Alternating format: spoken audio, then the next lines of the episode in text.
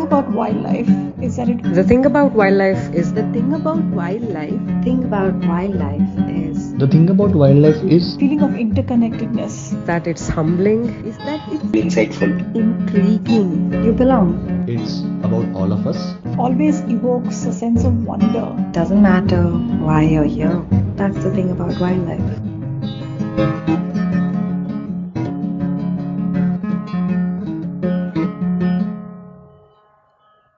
Welcome back, fellow listeners of Wildlife Tales. It's already exciting to see how many of you are engaging with this series on the Andaman and Nicobar Islands, and we are, of course, already off to a super start with the context that Manish Chandy laid out for us over the last couple of episodes. Today, I'm utterly thrilled to bring to you the deeply insightful voice of Dr. Madhuri Ramesh. She is a faculty member at the School of Development at Azim Premji University in Bangalore. Madhuri has worked in deserts, rainforests, coasts, and islands. She's a herpetologist who turned to political ecology for her PhD and later work. Her research in the Andaman Islands focuses on nature society relations and the consequences of these negotiations for conservation and sustainability. Since Madhuri's experiences have been multifaceted in terms of topic and geography, our conversation spans several parts of the country, including the islands. It was truly wonderful to have this conversation with Akshay as well, as both of us have long admired Madhuri and her work and were a couple of enthu cutlets about picking her brain. So here it is the thing about nature and culture. Happy listening!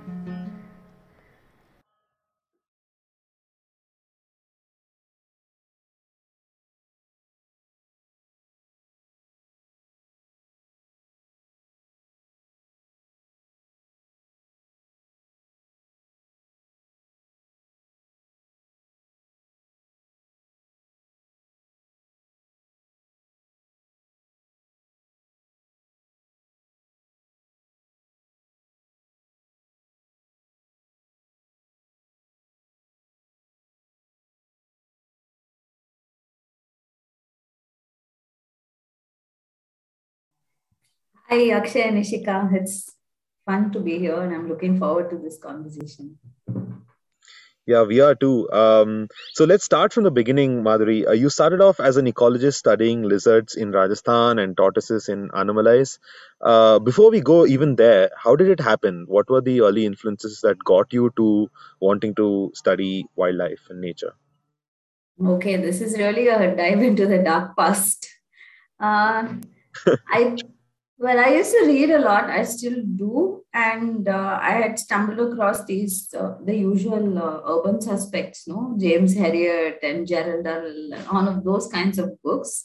So, and I liked animals. I had a lot of bizarre pets when I was growing up, in spite of living in a city.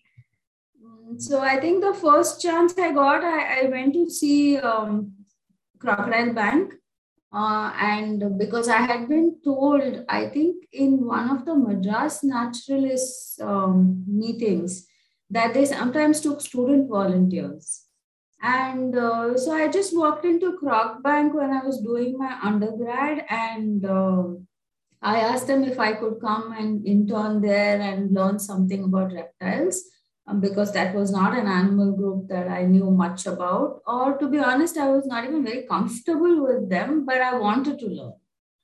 Uh, and uh, in spite of this uh, confession of abysmal ignorance, they said, Yes, please come. and that's how I got started. Um, at that point, Harry Andrews was uh, there and sort of, uh, I think, directing um, uh, work in the Croc Bank. And he told me, why don't you start by trying to do a small observation study on these Travancore tortoises? There was this uh, small tortoise pit just near the office there. And that's how I got started watching tortoise behavior. and obviously, that took forever, but it still got me hooked. wow. Yeah, and it got me hooked to such an extent that when I went to do my master's later, I wanted to do my thesis uh, on Travancore's in the wild. And that's how I fetched up in the Anamalais.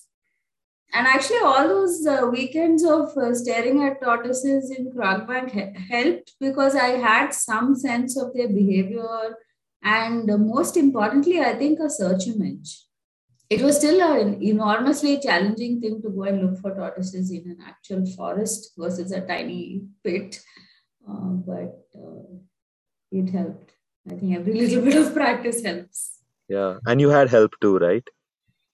In in Yes. Anamalais. famous help yes so i worked with this uh, brilliant Kadar person ganesan anna who uh, agreed to help me with finding tortoises and uh, yeah i've written about it in other places and i think that was one of the most transformative learning experiences i've had. Because frankly i think i'm not somebody who found formal coursework exciting for the most part uh, until probably my phd so a lot of my uh, serious intensive learning has happened in the field through the kind of um, uh, you know insights people around me have provided there in the field or uh, the kind of questions they have raised so these very early questions of uh, why are people not considered part of the landscape and how justice conservation i mean those kinds of real big questions were uh, raised constantly by people from the local communities that I interacted with. And that's actually what really pushed me to think more seriously about the social dimensions of conservation and to um, become interested in anthropology itself. So I came to the reading and the sort of intellectual justifications much later. It was, first of all, a very personal impulse to know why things were playing out the way they were on the ground uh, versus the sort of sanitized ideas I was getting in the classroom. I'm so glad you uh, mentioned that because that perfectly lines me up to what I was going to ask you, which was this shift from the more pure ecology into the social sciences, or maybe not a shift, but an addition of the social sciences into the ecological. But that must not have been very easy, right? Because it's a very different mindset to be in.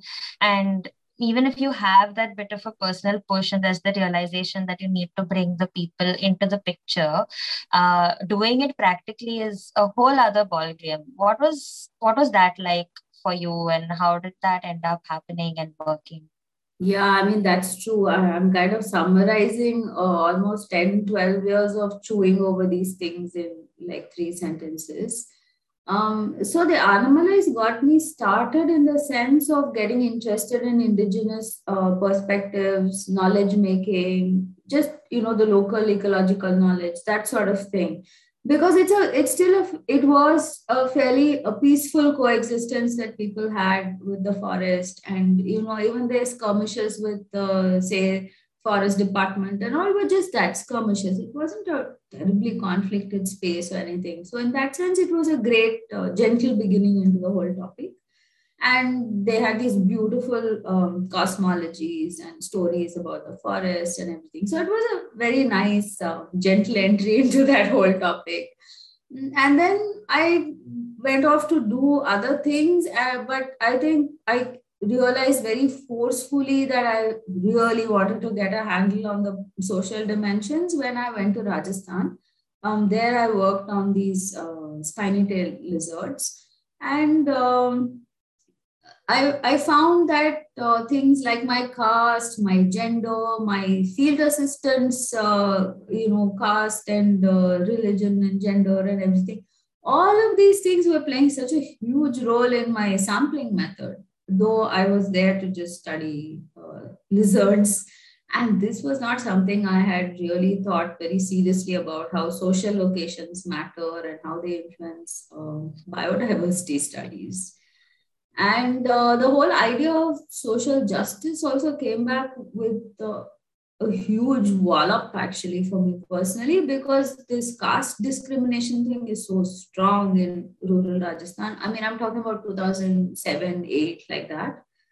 And it was just very in my face and uh, very troubling, really deeply troubling to be you know confronted with that And I realized that a lot of my work was, in fact, possible because I belonged to certain elite groups in terms of my education, my background, my caste, this, that.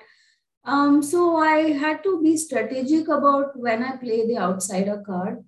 That's one landscape where I could not have worked if I had pretended to be an insider or attempted to be an insider because the restrictions on women is just enormous so these kinds of you know unscripted realizations were happening on the field. And um, i mean more than these personal uh, you know experiences of bias or whatever i was very troubled by these caste uh, stratifications that would happen in terms of where our research team could go and eat or drink or rest for the night because uh, the driver in that project my field assistant and me we were all obviously different communities, different social backgrounds. And finding villages where all three of us were acceptable was a humongous challenge. Um, the other thing that happened was also uh, only after I worked there for a couple of months, I realized that some of the national parks had only gone through the preliminary notification process. The final notification was not complete. And there was often pressure from the local groups if they were uh, upper caste they would uh, push for the boundaries to be changed in such a way that maybe lower caste people would get displaced or restricted, but that they would be outside the lines of the park. And this was all very open discussions. Like no one there seemed to think it was a problem to draw biodiversity, you know, reserve lines on these kinds of grounds. But I was just very deeply troubled by these kinds of conversations that I was hearing and I was a part of. And I did have the sociological, uh, historical training, right, to make sense of these things. I mean, to anyone with a social science background, these would probably be no brainers and they're going to be laughing at how naive uh, an ecologist was to walk into that landscape and be surprised by these things. But the truth is that I was. Um, quite uh, disturbed by all of that. And uh, I also felt conservation itself was so unjust. I still remember one stark comment um, uh, somebody from the shepherding community made to me. Uh, we were talking about how you know he had a huge number of uh, goats and sheep actually so he was pretty well off by local standards and uh, he used to often have these conflicts with the forest department people because he would uh, graze his entire flock right inside one of the desert national park enclosures. Um, so one day I was chatting with him and I asked him, you know, what is it? Why do you keep doing it though you know that this is a protected area and those guys are going to come and be very upset with you? And he just looked at me and said it in one sentence. He said, Talbandi se pehle hum tha that's it. You know before the fencing i was there. So who are you and who are they to tell me where i can go with the substance of this um, comment and i thought shucks that is so true. I mean if we look at it historically this was all arid land grazing grounds. And of course this was all before there was any sort of uh, you know public consultation none of those things right? Settlement of rights. So yeah I, I realize history is extremely relevant to what we are doing, and um, the onus was on me to be more informed about the kind of uh, social setting I was entering and the complexities of uh, conservation on the ground. Because this was the other thing, right? Wherever I had done field work, I was hearing uh, people in those places say conservation adds to their hardship um, so I, I couldn't just brush that aside when a whole bunch of people you really know and you like and you trust are telling you these things, you have to take it seriously. And I just, like I said, didn't have the intellectual frameworks to um, to know what to do with that information or how to look at it in a more uh, deeper sort of a fashion. So I was uh, very determined that I wanted to learn some anthropology, some economics, some history, and you know, uh, deepen my work a little more. And that's how I ended up doing an interdisciplinary PhD. It was very tough, also because uh, in India these uh, subjects are very compartmentalized, right? If you have a biology training, you're banned from studying history. If a history training, you're banned from studying biology so I think I just spammed so many people asking if they would let a biology background person learn. And I was willing to take extra courses and everything, but even then, it's a very difficult system uh, to navigate if you are interested in interdisciplinary studies. And the other challenge was that, as far as possible, I wanted to do it in India because I felt it would be easier to relate to things that I was seeing on the ground rather than studying abroad. Um, and yeah, the Indian system is just very difficult um, to deal with on these kinds of matters. But luckily for me, I uh, heard about ATREE and their interdisciplinary PhD program. And uh, they were, in fact, happy when I said uh, during my interview that I want to do coursework. I don't want to straight away go to field. And I want to do coursework in ABCD unfamiliar subjects. So that that was um, yeah that was a very welcome breathing space that uh, they were fine with uh, people coming with no prior background and they were willing to give you that chance to learn. Wow, that's a very, very fascinating and interesting journey. And so many things to uh, pick your brain about, but I'm going to refrain from a couple of them and just focus on one uh, before we continue to what you did for your PhD, uh, which is this thing you mentioned about caste and uh, positionality. And it reminded me of uh, this other story, which um, is one of my colleagues uh, who who works in East Africa as an American was told by as a white person uh, was told by a white person in East Africa, I think South Africa. Um, apparently, the the conversation was getting heated, and that person in Africa said, "I am more African than you are American." So don't tell me what I should be doing. And you realize that, uh, I mean, these are the kind of examples i guess that an urban caste unaware audience would first relate to but what you mentioned is uh, like in parts of rural india i mean uh, i just had a crazy realization during one of my fieldwork which is that like you mentioned if not for my upper caste positionality and i think this is probably like 80 to 90 percent of people who uh, end up doing this kind of field simply because the privilege they have if not for that caste upper caste positionality fieldwork would be much much harder. And that is something nobody talks about uh, especially in, in i mean people who are you know uh, talking about ecology and con- conservation without people most of the time. But anyway that was just an aside.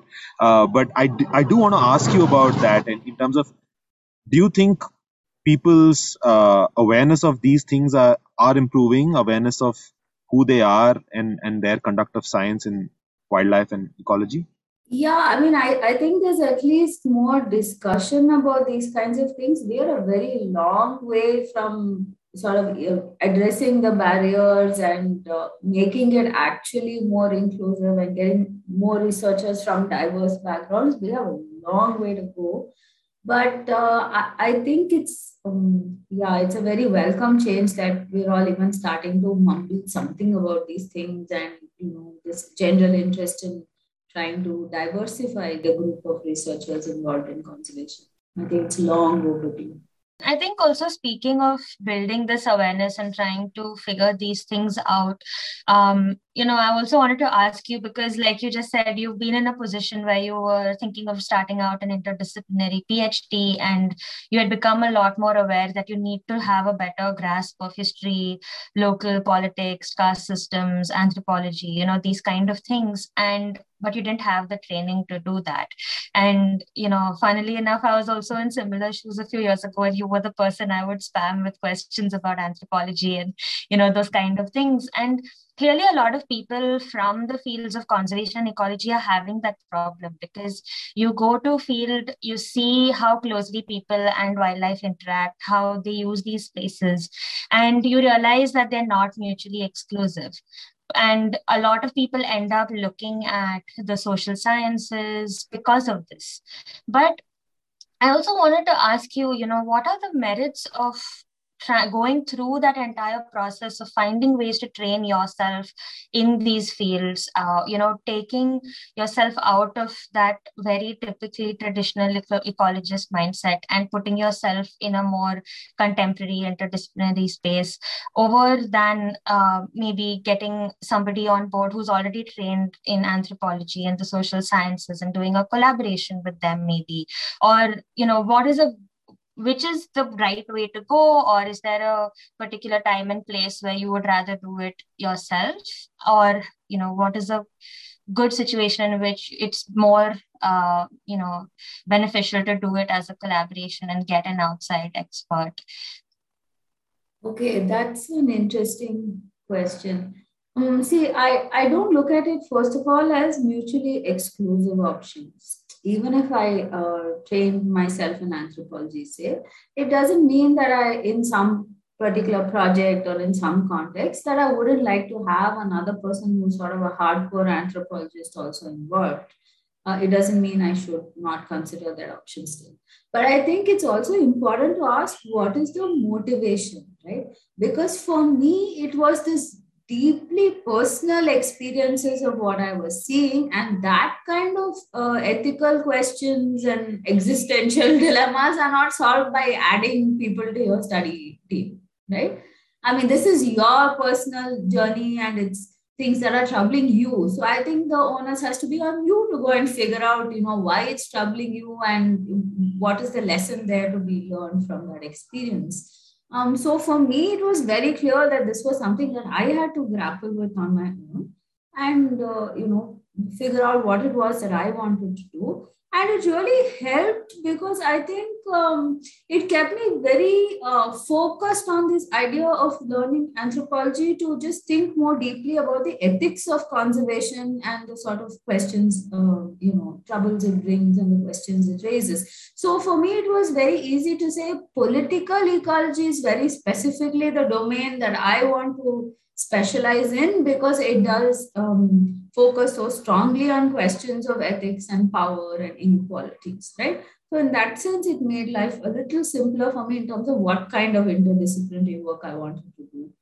Um, but uh, yeah, it, I, I can very well imagine that the journey will be very different for other people. And yeah, you might just uh, want to broaden your study team rather than uh, put yourself through learning different disciplines. And I also want to say that however motivated you are, there's a huge amount of this uh, boundary work that goes into disciplinary training. And people are not always happy with the idea of interdisciplinary work because they feel if you haven't studied a discipline for five years, six years prior, then you shouldn't be jumping into it at the PhD stage. And there are all these, uh, you know, difficult questions about rigor and depth. And can you really cram that amount of learning, uh, you know, so many years down the line? Yeah, I mean, these disciplinary lines are also another kind of caste system.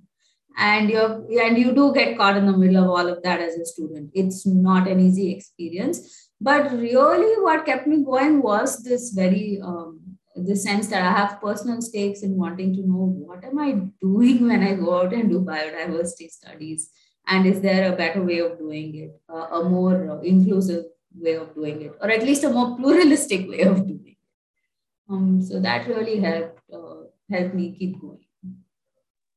But I, I don't think these are uh, mutually exclusive uh, options.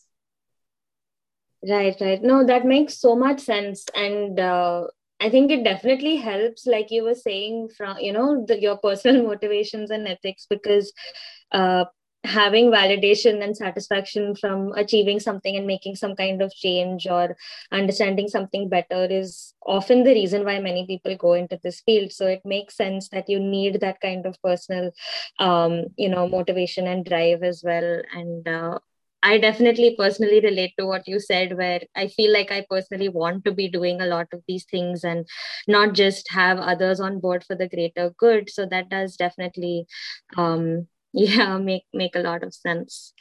This, is all extremely interesting, and the I think our listeners will be uh, very interested to know to know now, like what was the outcome of this, right? This uh, this switch that you made and that that you trained yourself for so your your thesis, your PhD thesis, uh, is titled "Conservation Amidst Development in a Non-Equilibrium Environment," uh, where you studied the people managing turtles in Orissa. If I'm, I may be totally wrong.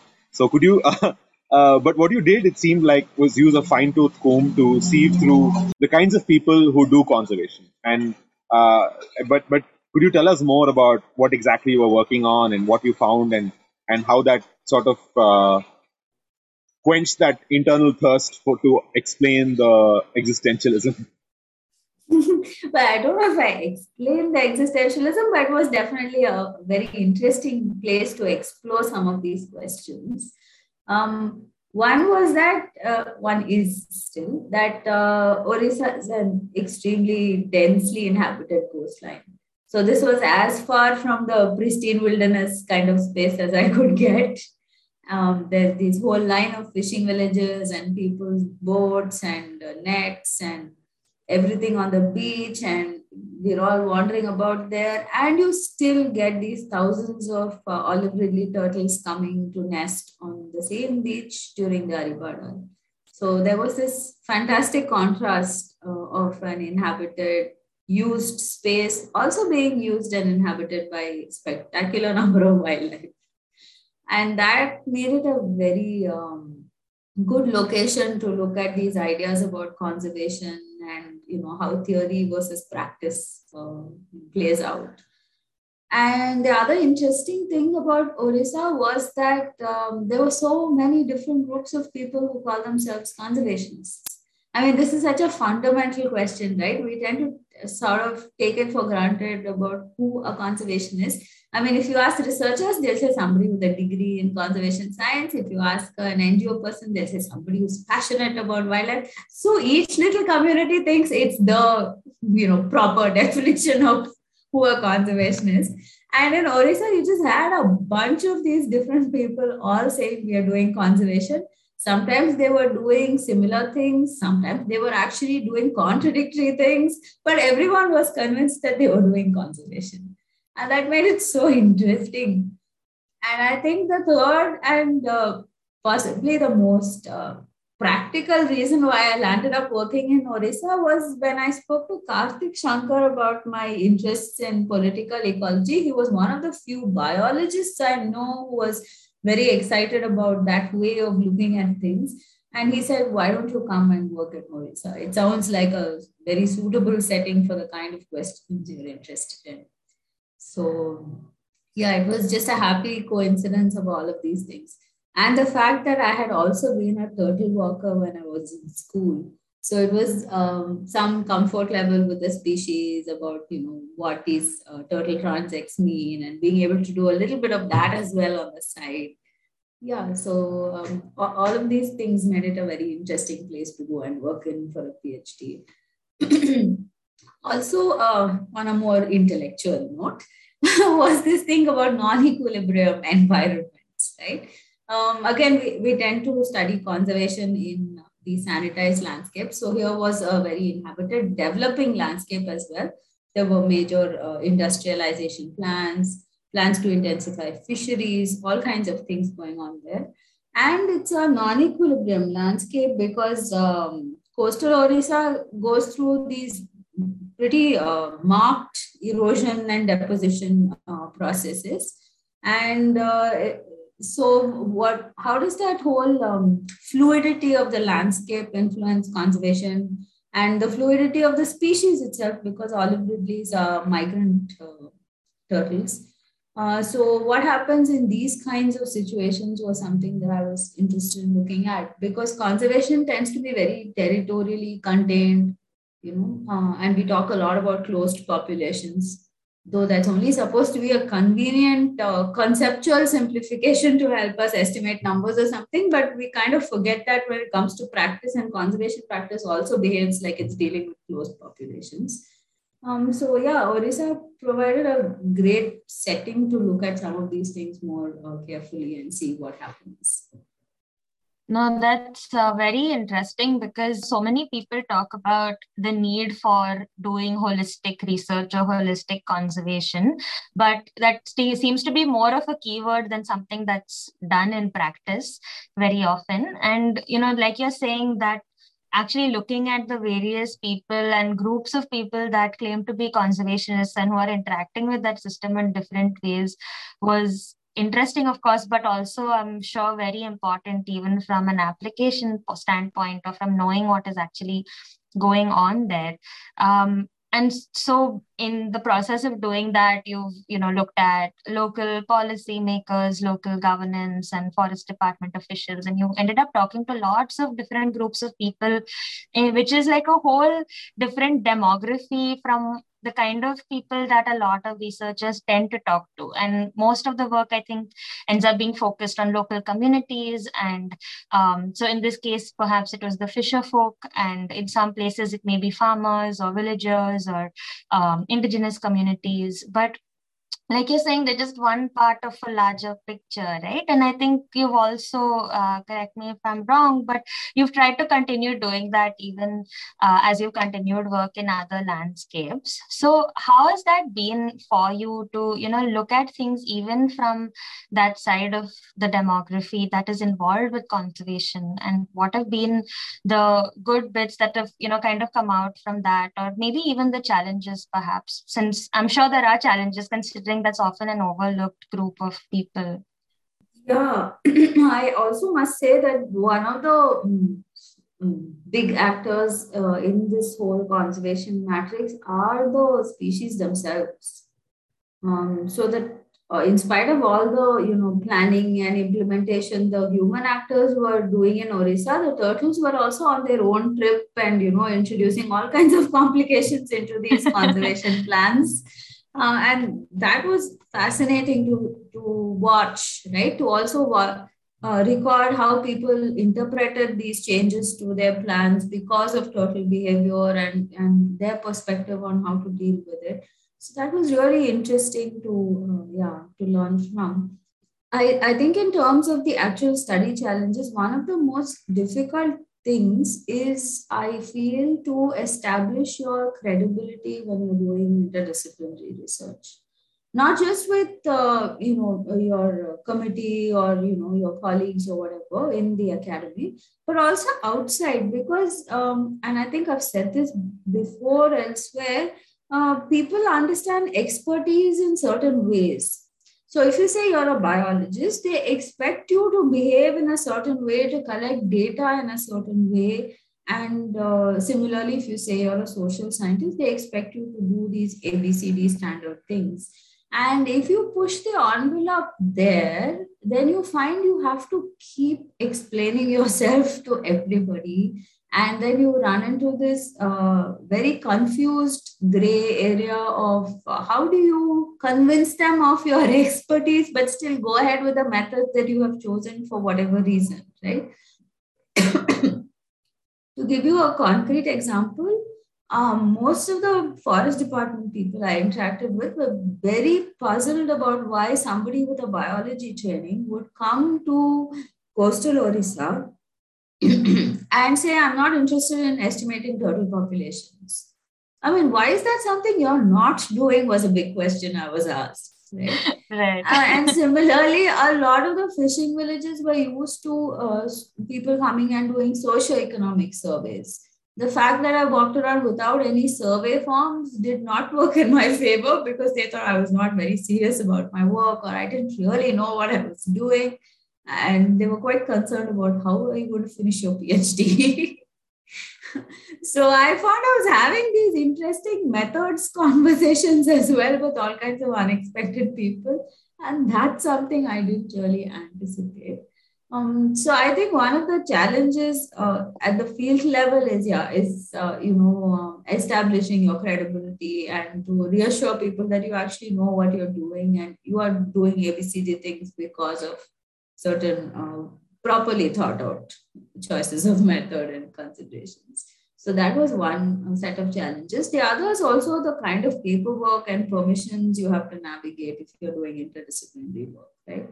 I mean, there's a fair bit of red tape if you're doing a single discipline study, but the more elements you add to it, then sort of the more uh, of these things you have to sort of budget time and energy into doing properly. Yeah yeah so those are definitely challenging things but i i think i overall enjoyed the process i i liked the sort of multiplicity of views that uh, came out and and that whole uh, sort of uh, polyvalent um, descriptions of what conservation is how what the turtles are like and and who's a real conservationist.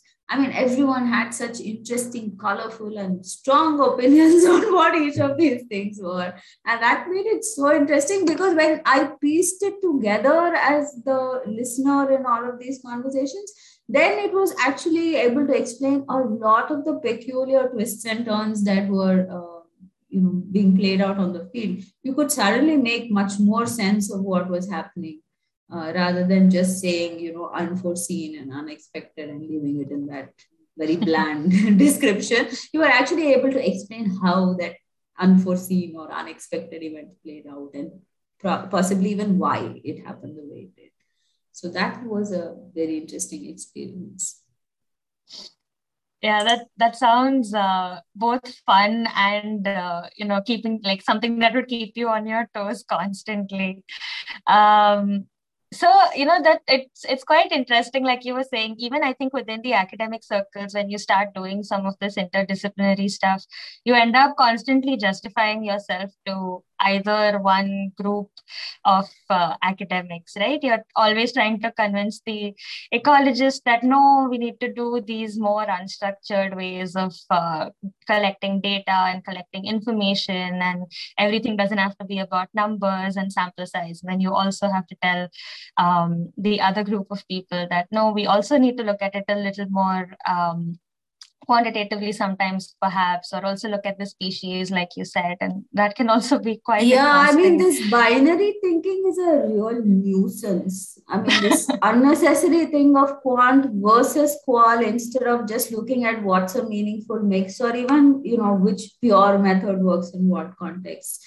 It's a completely unnecessary bit of uh, partitioning that happens and and uh, and yeah uh, people also caricaturing the other side. So a lot of the um, uh, sort of activisty ngo-ish people i met in orissa felt i'm not uh, sincere because i was not ready to straight away join some three four anti-conservation campaigns. And similarly a lot of the conservation people uh, sort of you know the turtle voices we are the voices of the turtle people they felt I was again uh, very doubtful, dubious character because I'm going on talking to people, which means I must be anti wildlife.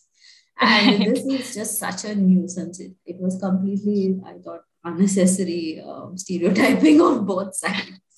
Yeah, oh yeah, stereotyping is the word for sure. okay, also take us from Orissa to some of the work that came after. And you also ended up spending many years working in the islands, in the Andaman and Nicobar Islands. And how did that happen? When what was your first introduction to the islands uh, before we jump into what you did there? Ah, that's where I met you both. Um, yeah. Well, I'd been hearing about the islands a very long time when I did that uh, Travancore work in Crocodile Bank from then on. And I would also uh, run into colleagues who worked in the Andamans and who were just, you know, passing through uh, Crocodile Bank. They would share notes and experiences. Um, so I felt I knew about the islands a lot more than a sort of first time visitor normally would. Um, and then I went to the Andamans myself in 2005 uh, on a short trip, but I got to know a lot of people on that trip again, um, following up on some of those Crocodile Bank connections, a lot of people at ANET. And then when I uh, went back more recently, I think it was 2017 maybe. Yeah, I didn't feel like I was uh, entering an entirely new landscape because there were a lot of these old friendships through which I had known uh, quite a lot about the islands and the issues there. And uh, so when I actually went to work there, it didn't feel like a completely new landscape. Um, yeah, the islands are very interesting. I've never been to the Nicobar, so anything I say has to do only with the Andamans. Um, I find it very fascinating that uh, they have such a multicultural history and also a very old trade history. Um, because this again completely overturns the typical way in which we write about biodiverse landscapes, right? As remote, untouched, blah, blah, blah.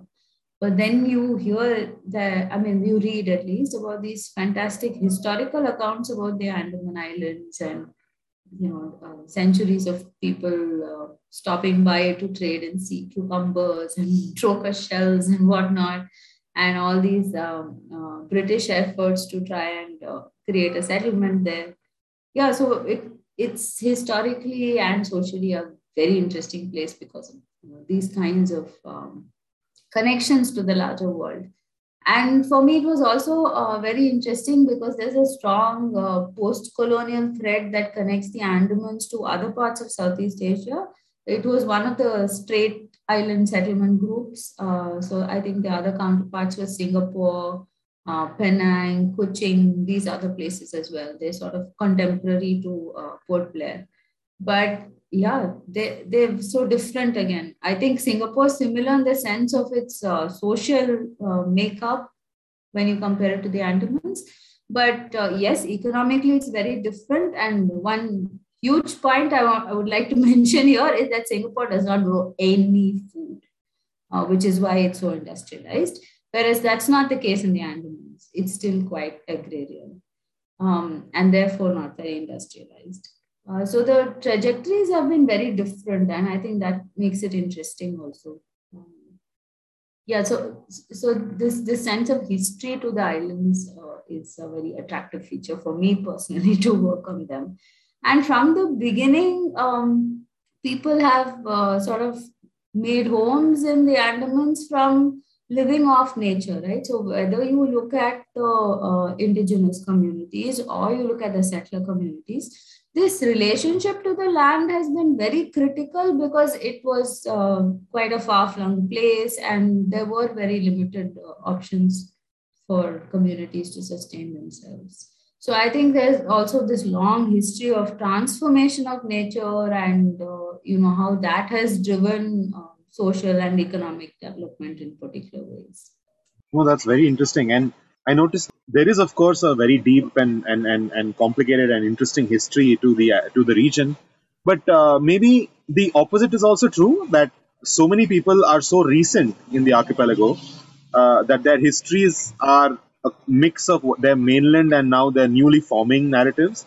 And that was something I noticed while working there that the ethnobotany was, in some sense, in in in its making. Like you could see the early evolution of, uh, you know, names of plants that were common in Bangladesh, erstwhile Bangladesh, and, and Orissa and Jharkhand are being modified based on form and function to trees that are technically not uh, South Asian, they are Indo Burman, uh, which they would never have encountered in, say, Chhattisgarh or Jharkhand, but they match in form. So, is that something that your work also looks at, at the, the flux of culture and the forming of history well, that's fascinating because I think I've heard a couple of the biology people mention this that if they have these yeah disconcerting habit of using uh, local names from the mainland or to completely different species in the Andamans, and unless you are a biologist, you would not even realize what was going on, right?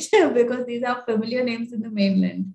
And only if you are a biologist, you realize that, hey, these are different species, probably even different genera, and why are these people using those names? But yeah, there seems to be this huge element of nostalgia coming into the making of uh, local knowledge here, which is something that's very interesting. And uh, no, I mean, I really want to look at it more closely, but I've just not gotten around to doing it uh, in any systematic way.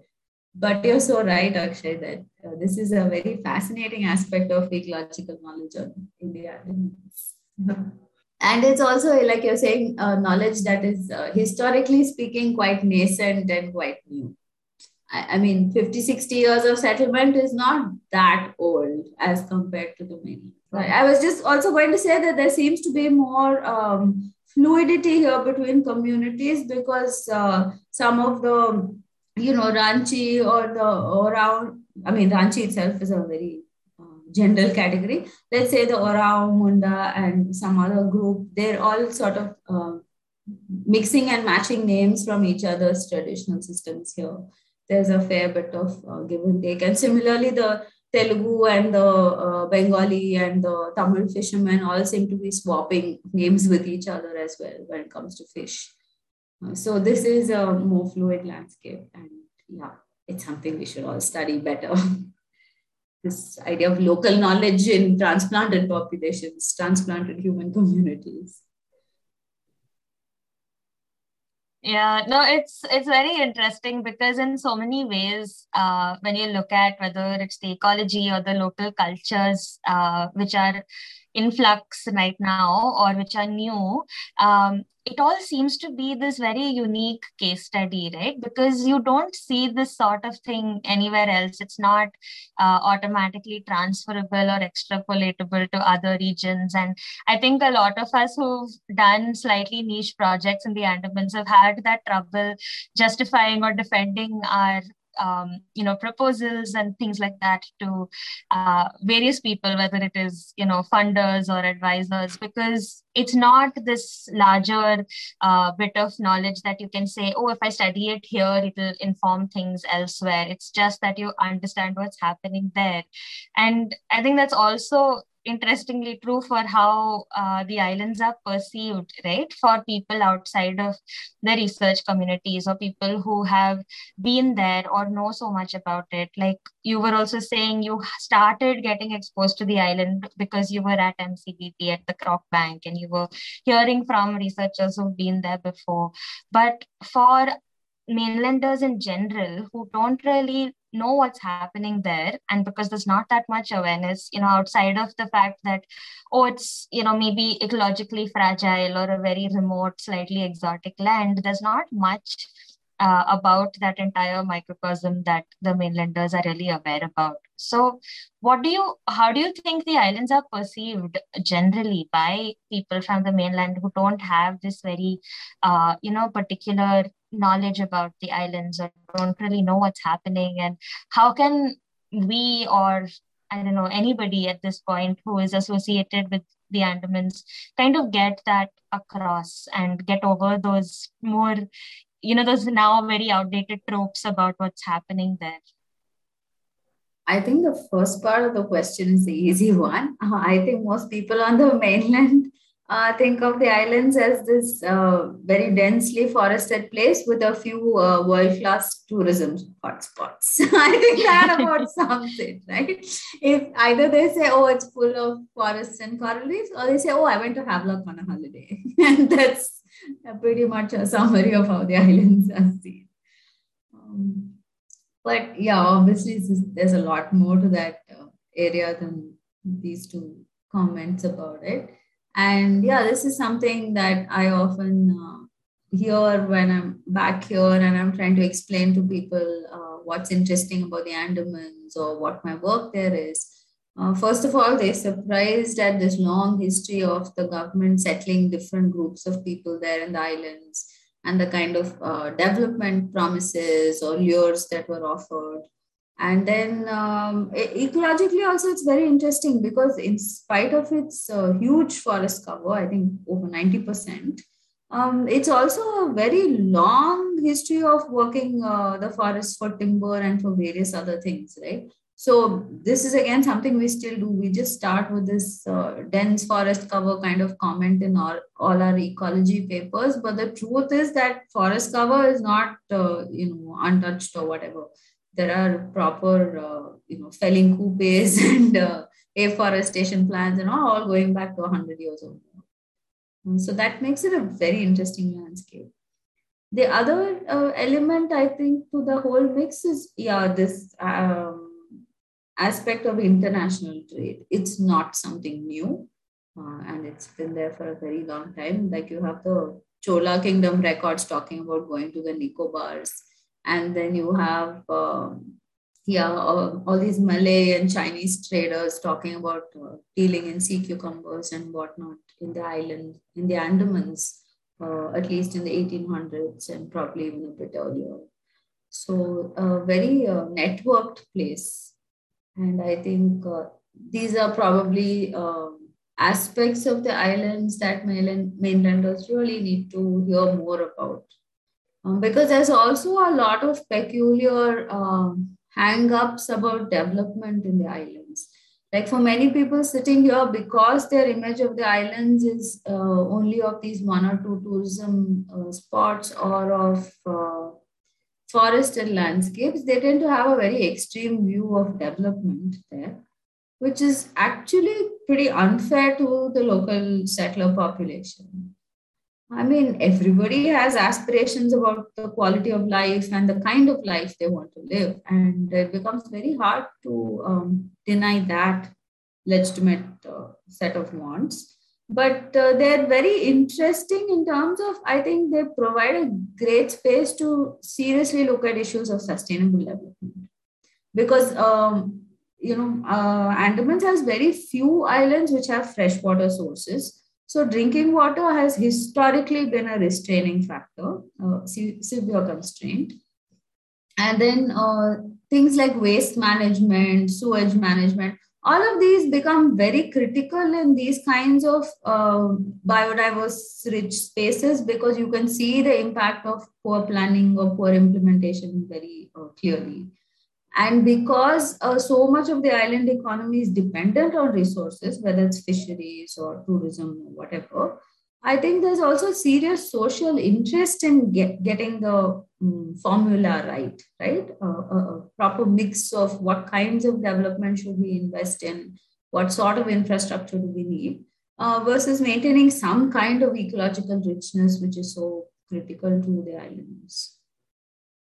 So I, I think it's a great case for this uh, uh, sort of contemporary nature society question of what is sustainable development, um, whom should it uh, really cater to, what are the different ways in which it can be done, those kinds of questions.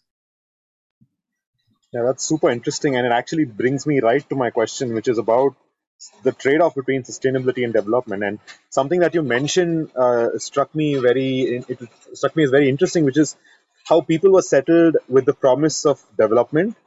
Uh, and and this reminds me when I was uh, when I was working there, and my my uh, uh field field assistants there were from uh, erstwhile um, erstwhile West Pakistan, East Pakistan, and they were promised land, and but they they told how they were just given land. They were not. They had to clear the forest themselves. They had to remove the the, the roots and burn them, and they initially ate uh, food out of macaranga leaves uh, and they would go up to the Ranchi settlements and get rice from there, and then there, you know, finally now it's you know much more developed. But at this, and that actually uh, brings me to the question of well, it is in some sense a great example to test out sustainability of waterways, everything that you mentioned. But at the same time, uh, is it just if the aspirations of people do not match the sustainability criteria? Uh, how do you see that trade-off happening, especially now in the context of uh, development plans. Like for instance, the national highway, the the main uh, road is a national highway, and it's probably the worst national highway in India by far, right? Uh, so how do you see that sustainability fitting in there like our role as researchers and people who care about nature as well well I, I think one of the most important things for us to do is tell more nuanced accounts of uh, what happens in these places right I, I think too often like I was mentioning earlier, also, we look at things in very black and white terms and start taking sides even before we understand the full complexity of the place or of the problem. And that I feel really does not help, especially in the long term. Um, because most of these conversations around sustainable development are not just about finding the correct technological solution, but they're also this larger matter of negotiating for what kind of aspirations are possible in what kind of landscapes, right? And a lot of it has to be through consensus building and everybody feeling like they have some say in the matter or they're at least being heard. Um, and I, I think that's a tough one. I mean, this is probably a very idealistic goal, but I think that is a very necessary kind of a trajectory rather than people elsewhere kind of deciding, oh, this should be maintained this way, or they don't need that infrastructure, or no, they do need that infrastructure. A lot of it is just so imposed from elsewhere and by uh, by all of us who don't really know uh, sometimes the local scenarios too well and I and, and again the ecology of the place itself plays such a huge uh, role in shaping how infrastructure works or doesn't work right like the state of the roads is mostly because of the kind of crazy heavy rainfall you see in a few months and the fact that the topography slopes in a particular way, so there's serious wash off. There's all these other factors as well. And yeah, ideally, sustainable development conversations would work with a mix and match of these different things. But we're yet to get there. But there are a lot of island nations that seem to be doing these kinds of things very well, or at least uh, making very serious attempts to have these discussions with their uh, populations. So maybe that's something we need to look at. Um, because for instance uh, food waste management all of these things are very big in some of the island nations which depend on tourism. And uh, i think that you know is something that's just begging to be discussed in the andamans also use of plastics and things like that. Yeah. So there's a scope i think for a lot of this kind of uh, participatory uh, these things. And see, people's aspirations will obviously be influenced by whatever looks like a good life. So that's a very serious conversation to have. It's a bit much if all of us from the mainland want to just fly in, fly out, and then tell other people they oh you can't you know aspire to ABCD kinds of infrastructure because then it, it spoil the ecological aesthetics of this place. That's really a bit much. Yeah so um yeah i think these are a lot of uh, delicate conversations but they need to be had and we really need a more um, more multidimensional uh, examination of what development means. And what a sense of well-being means. Uh, these are not necessarily the same uh, conversation right? A sense of well-being is often much more than material development.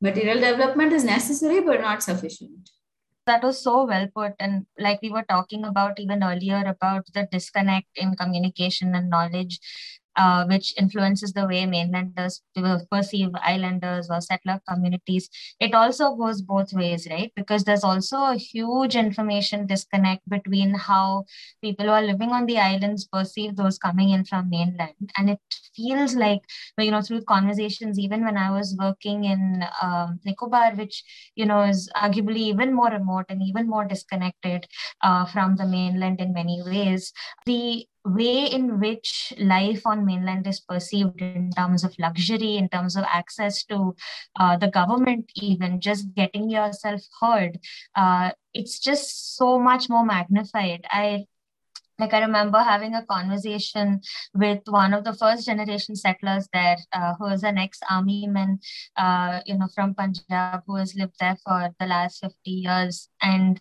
he it's just he took me being there as a bit of a lifeline like as though i could be the middleman between him and the prime minister. And the you know the one thing he wanted me to communicate was how much it cost him to just build a functioning bathroom and get plumbing in place and how difficult that had been. And you know he just mid interview sat me down and he was like see i need you to go to delhi and i need you to tell him that this is how much i've spent. I can give you bills. So you know there is that uh, that very diff- you know different way in which they perceive us coming from outside as well and the power Man, thanks that for that example. Yeah because I, I think you're you've also hit on a point that i didn't make very clearly that development is again a catch-all category. From a person wanting some basic amenity like a sanitation facility to maybe a you know very swanky airport or something these are all just clubbed together as development but obviously some amenities are very essential for a basic quality of life and the others are a little more negotiable. And again as i think people who mostly come from an ecological background we tend to oversimplify these discussions on development you know and sort of as a matter of uh, principle oppose everything and anything. Uh, so I, yeah that's a great example actually nishika. Thanks yeah no i think it's uh, it's just amazing to sit and reflect over a lot of these past conversations now because it has been a while since both akshay and i went back. Now i don't think either of us have gone back for the last 3 years. Uh, but it's also given me personally the time to reflect on so many of these conversations we've had and some of these slightly salient uh, features from the conversations which may not be related to the research we're doing at all but it gives you a lot of perspective for what's going on. Yeah they're educational conversations they're not data. Yeah definitely. I think what we call data is also uh, surely changing over time. So madhuri uh, we'd, we'd like to uh, come towards the end of this conversation unfortunately, but uh, there's still a lot to talk, discuss, and hopefully we'll link all your uh, amazing articles and content that you've written, scientific content and otherwise, on our, uh, our podcast uh, episode. Spam your listeners. Gently nudge them, more like. Uh, but um, before that, we, you are now a teacher at Azim Premji University. You've donned a new hat besides an ecologist and a social scientist. Uh, and and and how, how has that experience been? Where uh, not only do you have to, one is of course the fact that um, you know you're, you're, you're not you're a political ecologist who who who has uh, a, you know one foot in both ecology and social science, and how that uh, plays into your legitimacy towards students, both positive and negative plus the whole experience of managing teaching with research and the kind of work that you do which is very uh, very involved right? It's it's it's not it's not the like abstraction gives you a sense of comfort and a sense of routine which i guess the kind of work that you do you may not have that luxury. So uh, could you just speak to that a bit? Yeah i mean it is challenging to um, combine a full teaching schedule and uh, research of this kind because uh, yeah my, my research work is very uh, time and labor intensive in general. So i have yeah I, i'm still trying to find a balance between the two that's for sure. Um, but when it comes to uh, teaching at Azim Premji University, it's actually uh, been a very uh, interesting uh, shift of uh, scene for me because here the students we get, I teach in the School of Development. So we usually tend to get students who are very interested in the social dimensions of things. And I have the opposite struggle here to constantly remind them that ecology matters and biodiversity is very necessary to sustain life and livelihoods. And we can't just only talk about economics and benefit sharing. We have to talk about the state of the natural resource itself. So it's a it's quite a contrast to the kind of conversations I used to have with uh, the ecology people. And that's a, yeah, that's a different and interesting kind of experience. The other thing is that, uh, yeah, it's much easier also here to have conversations about justice and equity because people already come with some kind of training or inclination to look at those kinds of topics. Um, so again, that's quite a change. Uh, but uh, yeah, I, there are there is often too much belief in qualitative data as being more humanistic, and somehow quantitative data is uh, too clinical, doesn't really reflect people's needs. That kind of the reverse bias that ecologists have. So yeah, all of that's been very illuminating because you realize every community has its set of founding myths and then uh, it, the challenge is to yeah to then get people to think about things in a little more open-minded way and say okay can we mix some elements? Is there some useful things to be learned from the other set of practices or the other disciplines and how do we do that? So yes this uh, search for the middle ground is an ongoing one that's uh, it's funny you know because we are trying to remove binaries altogether but the only way we manage to do that is by having like a middle neutral zone between the two binaries.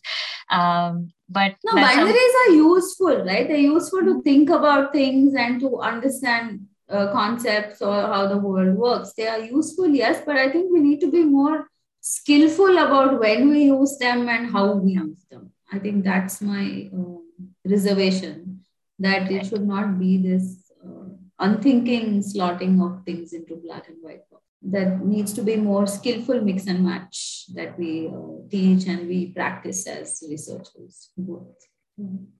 And it's a fantastic contrast. Like it keeps me on my toes for sure because when i give occasional talks to the biologists i'm constantly bringing in history and anthropology. And um, back here in the university i'm constantly bringing in ecology wherever i can squeeze a bit in. So I mean, and going back to this reminds me, going back to something you mentioned right at the beginning, which is about uh, like the idea of closed populations, right? That in, in, in for turtles, it's a heuristic that then becomes fact, and I guess uh, that's something that uh, is sort of is like a theme that runs through uh, our conversation today, which is which is that uh, there are these ideas and narratives that people build about places, about uh, ideas of sustainability and nature and people, and about disciplines yeah. Yes yeah. And then they then they become fact and then nobody questions how that happened which is i guess what you're trying to do which is amazing. And we're all very puzzled about uh, why things don't work the way we think it should yeah. Yes. It's quite ironic. I was just thinking back uh, to many years back now, uh, which I feel you should also perhaps, Madhuri, consider this entire conversation we've been happening, uh, we've been having as a bit of a personal victory because I remember Akshay really grilling you about why we should look at the social aspect and doing this, why it come at it from an interdisciplinary angle. The very first time we met you and you gave us a talk, and uh, it's pretty interesting to have this conversation now where Akshay is seeing, you know, the relevance of all of this. Welcome to the fallen biologists gang. um, so I also now, you know, considering we're slowly coming to the end of this, there is uh there there are these questions that we ask everybody who we interview, which I think helps us a lot and also perhaps helps those who are listening in which is you know through everyone's personal journeys you have so many points of inspiration of influence of people places things that keep you going. So um, could you reflect a bit on who these people have been for you who have really left an impact on you who have maybe influenced your decisions or your path in some way? Um, what places have spoken to you and various things like it could even be books that you have read or uh, movies you've watched or conversations you'd had. So could you share some of those things with us? Okay that's a bit of a tough one because i've worked in so many different places. But uh, i i think um, two landscapes have had a very formative influence on me. One was the Anamalais because it was my first independent research study. And like I said, it opened the door to so many other questions and interests. And the other was uh, the desert, uh, just for its stark beauty, which was again something that I was not expecting at all because the writing on deserts is so dreary and dry. But the landscape itself is fascinating. And yeah, so those two landscapes have been, uh, I think, some of my uh, sharpest memories have are from those places. Um, in terms of people, uh, well, that's a long line. Um, but uh, okay, let me try and just uh, name a few people with uh, humongous apologies to a bunch of others whom I may not have time to list here. But I think one of the um, people who who really had a pivotal influence on me was is Sushma Rao she was uh, studying um, Nilgiri langurs and resource partitioning and all those things in the uh, Valparai plateau. And uh, she introduced me to forest botany. I mean, that was uh, again a very transformative experience to go botanizing with her in the waterfalls uh, estate patches because uh, all through you know, formal learning, I had thought botany is about these really boring floral diagrams and slides. Somehow, just I mean, those things just did not appeal to me, and I slept through most of my botany courses. But being there and you know, standing right under this giant Cullenia tree and trying to see where the canopy was, and having Sushma patiently explain some 17 times over uh, what tree it is and what uh, colored leaves are and how to look for those identifying features. I mean, that was an amazing experience. Then um, another uh, set of great influences have been my uh, local assistants. So Ganesanana in uh, Top Slip and uh, Musa Khan in uh, Jaisalmer. I mean, not just their knowledge of the landscape, but also their people handling skills and uh, their work ethics. They were real taskmasters so even more than me, I felt they were very invested in the project and in seeing that data was gathered meticulously and regularly. And I really learned a lot of work ethics from just watching them in action. These were both very demanding projects, and we all dealt with a huge amount of fatigue. You know, even though they were from that landscape, these were not easy species to study at all. And I learned a lot about work ethics from just watching them in action. Um, then, uh, well, no, no, I'm not much of a movie watcher, so I can't think of any films that have particularly influenced me. Books, well, a lot. I keep reading all the time, and I think uh, poetry is as interesting as uh, well written uh, science books. So I'd be hard pressed to name anything. And truth be told, I'm usually happiest reading crime stories and not natural history. So, and I think uh, I rarely am uh, sort of inspired by technical writing. It's something I force myself to do because it's part of being a researcher. but I, I really enjoy writing popular articles much more than anything else.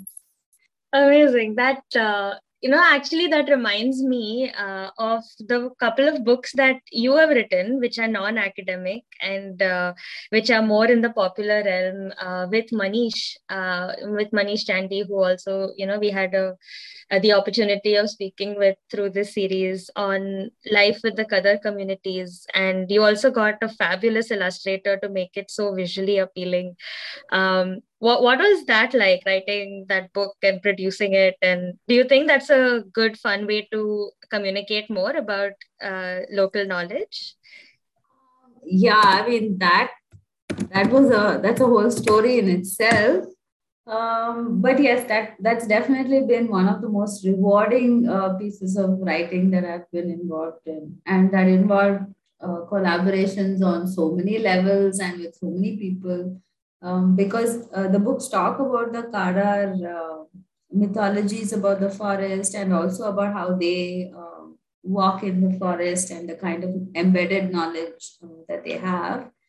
Mm, so it involved an element of collaboration with them. Then it involved an element of collaboration between Manish and me because we had actually worked in the landscape in, during completely different time periods. We didn't overlap and in different parts of the landscape. So we sort of put it together only in the act of writing. And then the collaboration with the illustrator, who is actually based in the UK, but uh, he made a lot of effort to get the details right and asked for a lot of photographs. And he visited India as well, though he wasn't able to go to the Anamalais per se. Uh, and then, uh, yeah, the discussion with the publishers who again have a long history of uh, working with uh, tribal artists like Bhajju Shyam. I love the London Jungle book that they had done earlier. Uh, yeah, so it involved yeah so many different uh, people coming together on this one um, project. It was very interesting, but it took a long time. It took many many years. In fact, we just did a webinar yesterday about the books, and uh, perhaps your listeners might uh, like to check that out if they want to hear a longer um, account of how we went about making these books. No, yeah, definitely. that would be super. Yeah, yeah, we'll definitely link that into the show notes. That would be great. All right, we have to unfortunately wrap up, Madhuri, but this was great. We had an amazing time listening to you, and hopefully our listeners will too. Uh, lots to uh, think about, and lots of uh, links in our show notes to follow on. Thank you. Thank you both so much. It's been a pleasure talking to you. Thanks, Madhuri. It's been great.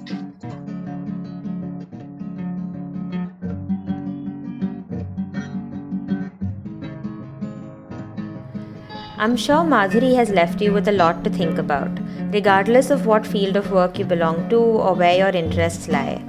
This is certainly a conversation I keep coming back to. Tune in next Sunday again for my conversation with Pankaj Sekhsaria, where we dissect all that is currently transpiring on the island of Great Nicobar. Thanks for listening.